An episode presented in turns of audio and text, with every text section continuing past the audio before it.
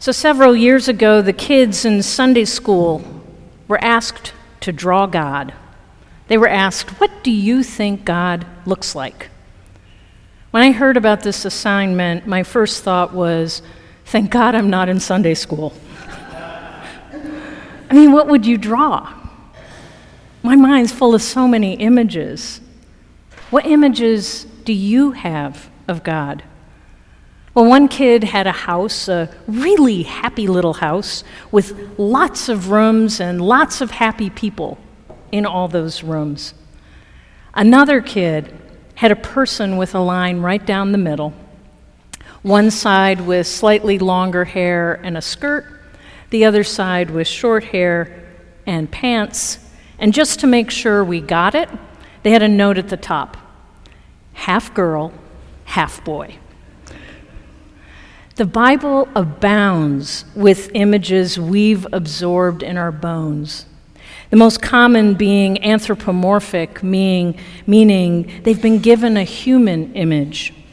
And the predominant is paternal, father. A male image, God our King, Jesus our shepherd.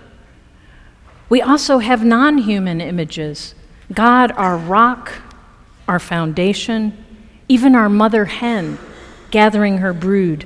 Or Jesus, I am the bread, I am the vine. Images that evoke the ineffable divine.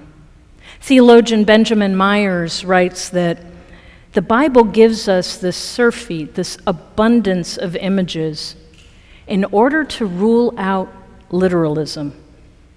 Because each image holds a different way into our life with God a different way we might be with and for God. Now, when we dig into the human images of God, God takes on emotions. So, what qualities or emotions do we imagine for God? How do you think God feels? How does God feel about us? Just take a moment and think about what might be true for you? What do you think God feels about you? Is God distant, judging, or intimate, loving? Is God something else? Today's gospel points at one of those God feelings joy. The two parables of things lost and found could be described as parables about joy. What makes God happy? What makes angels sing? Being found, being restored to community. When the lost sheep is found, the shepherd rejoices, throws it over his shoulder, rejoicing, then goes out, invites his friends, his neighbors to rejoice with him. For I have found my sheep that was lost. And the woman who loses her coin, what is the response when she finds it? She calls her friends and her neighbors, saying, Rejoice with me. Now, if we put on the lens of seeing the shepherd and the woman as stand ins for God, and us as stand ins for being lost, God's nature, God's very being, seems to be driven by a desire for joy, a dedication to scouring the wilderness, of scouring a home, every nook and cranny, to find each and every little one of us that is lost. And then it's party time God's joy, God rejoicing, angels rejoicing. The heart of the term rejoice, this kind of church speak, the word that we pretty much only use in church, rejoice. It's all about joy. That which has been separated from the whole, that which has been lost, is restored. Creation, the wholeness of creation is restored. Kind of like God's delight over and over again at the very beginning of creation, at the very beginning of Genesis. Each day, God saw that it was good. The light, the land, the creatures of the earth, even us, good. Rejoice. God's joy and celebration is our joy and celebration. In these parables, we could also put on the lens of seeing the shepherd and the woman as stand ins for us. I mean, that's a beauty and the challenge of the parables. They never really work as one to one maps. This is God, this is me. Because there are always scratchy points. There are always points that don't quite fit with that kind of direct mapping. And the scratchy points invite us to have a different perspective. And here, for me, one of the scratchy points in these parables is exclusively mapping God as woman or shepherd means that the woman and the shepherd are the ones who lose the coin and the sheep, and really, does God lose us? I don't think so. What if we are the ones who lose something essential? What if we are the ones with so much abundance, a hundred sheep, ten coins, which could have been, many scholars think, ten days of wages? What if we are the ones with so much, it just gets easy to lose one? Do we even notice that it or they are gone? And then do we seek those we've lost sight of? Do we seek out those who need to be restored to community? And do we delight in the wholeness when that restoration happens? Do we rejoice in the wholeness and the inclusion of each and every little bit that we may have excluded or we may have overlooked?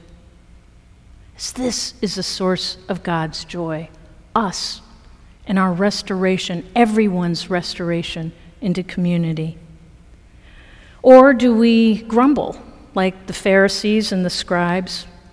Why waste time with, that, with sinners, with those that are lost? Why eat with them? And Jesus tells these two parables in response to their resentment. Jesus is declaring that true joy is the inclusion of all. True joy is the repentance, which is the turning back, the turning to God, the going and hanging out with God of all who are estranged. Whether they be estranged or we be estranged through our own wanderings, or whether the estrangement is due to socioeconomic or discriminatory hurdles. Joy is the restoration of each and every one of us into this community and communion with God. That is God's joy. The Reverend Dr. Lynne Westfield writes of the sacred power of African American women's gatherings, inclusive gatherings of sisters who, by race and gender, have been marginalized. And Westfield revealed that the primary characteristics of these gatherings is laughter. And whether the gatherings were focused on education, activism, emotional or spiritual support, laughter, joy, and delight in one another as peers, as a whole community, with no sister lost. That was at the heart of each gathering. They rejoice, we rejoice, God rejoices colleague of mine suggested there's perhaps a third lens for this parable. What if the thing that were lost were joy? She said, Think about it. In today's climate, it may take turning the whole house upside down to find joy. What if God's call is for us to turn away from our grumbling and grousing and resentments and seek out sacred joy. Joy and delight in creation.